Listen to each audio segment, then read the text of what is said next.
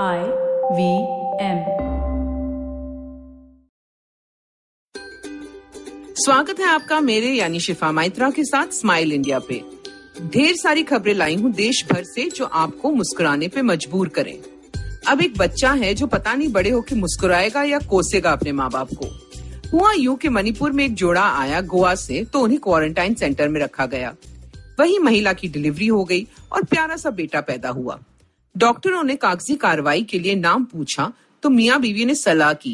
जिस स्कूल में वो बंद थे, इमैनुअल कॉन्वेंट था उसका नाम, तो बच्चे को नाम मिला इमैनुअल क्वारंटिनो।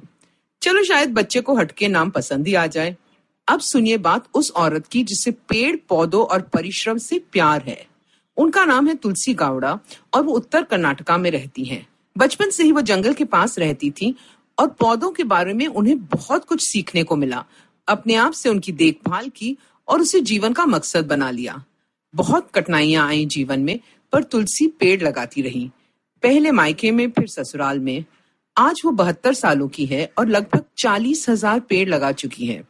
कौन सी जड़ी बूटी से क्या फायदा होता है, विशेषज्ञ भी उनसे पूछने आते हैं। वो पौधों को बच्चों की तरह पालती है और हर किसी को सलाह देती है कि कौन सा पौधा उनके इलाके के लिए सही होगा। वन विभाग के अफसर भी उनकी सलाह लेते थे जंगल बढ़ाने के लिए। एक वक्त आया कि उन्होंने तुलसी को तनख्वाह देनी शुरू कर दी और आज भी उसी पेंशन से बसर होता है। पर तुलसी को फर्क नहीं पड़ता। बड़ी कंपनियां आ आ के उनसे सलाह लेती हैं। इस साल सरकार ने उन्हें पद्मश्री दिया वन रक्षा के लिए, और तुलसी जंगल के करीब अपनी कुटिया में बैठी मुस्कुराती रहती है। हम सब के लिए प्रेरणा बनी। एक और संस्था जिनके काम के बारे में बात होनी चाहिए है अपनी शाला, जो मुंबई में स्थित है। ये समाज सेविकाएं गरीब वर्ग के बच्चों के साथ काम करती हैं। उनका सरकारी स्कूल में दाखिला कराती हैं और फिर महामारी के दौरान वो उनके घरों में राशन पहुंचाने लगी। देखा कि बच्चे सब परेशान थे, एक तो स्कूल बंद और ऊपर से तंग घरों में सारा दिन। वो डरे हुए थे और चिड़चिड़े, इसलिए अपनी शाला ने तय किया उनके साथ खेल खेले। कुछ खेल और कहानियों के माध्यम से उन्हें बीमारी के बारे में, सावधानी के बारे में बताते हैं। उन्हें याद कराते हैं फूलों की खुशबू, केक पे जली मोमबत्तियों को बुझाने का एहसास। बच्चे बहुत खुश हैं और रोज टीचर दीदी के फोन से पहले अपने सवाल तैयार रखते हैं। कौन कहता है स्मार्टफोन्स के बिना बच्चे पढ़ नहीं पाते। अपनी शाला ने यहाँ अपनेपन का प्यारा नमूना दिखाया। इस महामारी की वजह से कई नए रिश्ते बने हैं दूरियों में। अब सिवान बिहार से आई ये खबर देख लो। यहाँ लोग नाचना सीख रहे हैं एक ऐसे आदमी से जिन्हें वो एक महीना पहले जानते तक नहीं थे। नहीं कोई ऑनलाइन क्लास नहीं, बल्कि टीचर उनके साथ ही रहते हैं। जी हाँ, वो भी क्वारंटाइन में हैं। अब हुआ यूं कि क्वारंटाइन स्कूल में था, जहाँ मैदान में स्टेज भी था, तो डांसर भैया वहाँ गाने लगाकर नाचते थे।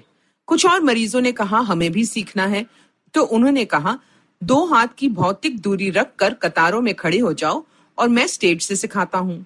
सबका वक्त हंसी खुशी बीत जाता है और जब सबने मिलकर संदेशे आते हैं पे डांस किया तो दृश्य देखने लायक था। किसी ने वीडियो सोशल मीडिया पे डाल दिया और अब ये लोग मशहूर भी हो गए। खुशी हर जगह मिल सकती है, बस ढूंढनी पड़ती है। बेंगलोर में भी राहुल जॉर्ज नामक एक आदमी ने थोड़ी सी मेहनत की। प्रवासी श्रमिकों की दशा देखकर वो हिल गया और उनकी मदद करनी चाहिए। पता लगाया कि कौन सी संस्था मदद कर रही है और क्या चाहिए। अब खुद राहुल के पास तो इतने पैसे नहीं थे, तो उसने व्हाट्सएप पे ग्रुप बनाया लविंग द माइग्रेंट वर्कर और लोगों से कहा कि वो क्या चाहते हैं।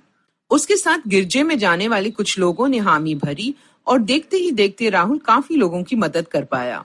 मैसेज और लोगों तक पहुंचता गया देश भर में और अब कितने ही लोग दान कर रहे हैं। हजारों की मदद हो रही है और राहुल का मानना है कि वो सिर्फ एक जरिया है, काम तो भगवान कर रहे हैं।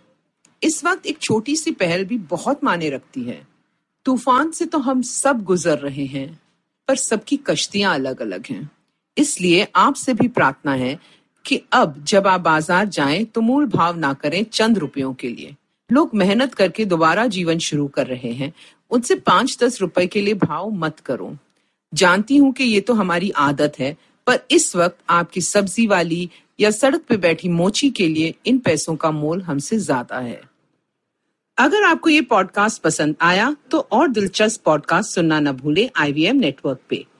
आप हमें सुन सकते हैं I V M podcast app पे या I V M podcast dot com पे। आप हमें सोशल मीडिया पे भी फॉलो कर सकते हैं। हम एट आईवीएम पॉडकास्ट है ट्विटर और इंस्टाग्राम पे। और अगर आप मुझसे बात करना चाहते हैं तो मेरा हैंडल है एट शिफा माइत्रा इंस्टाग्राम और ट्विटर पे। तो अब मैं चलती हूँ, लौटूंगी बहुत जल्द स्माइल इंडिया के एक नए एपिसोड के साथ।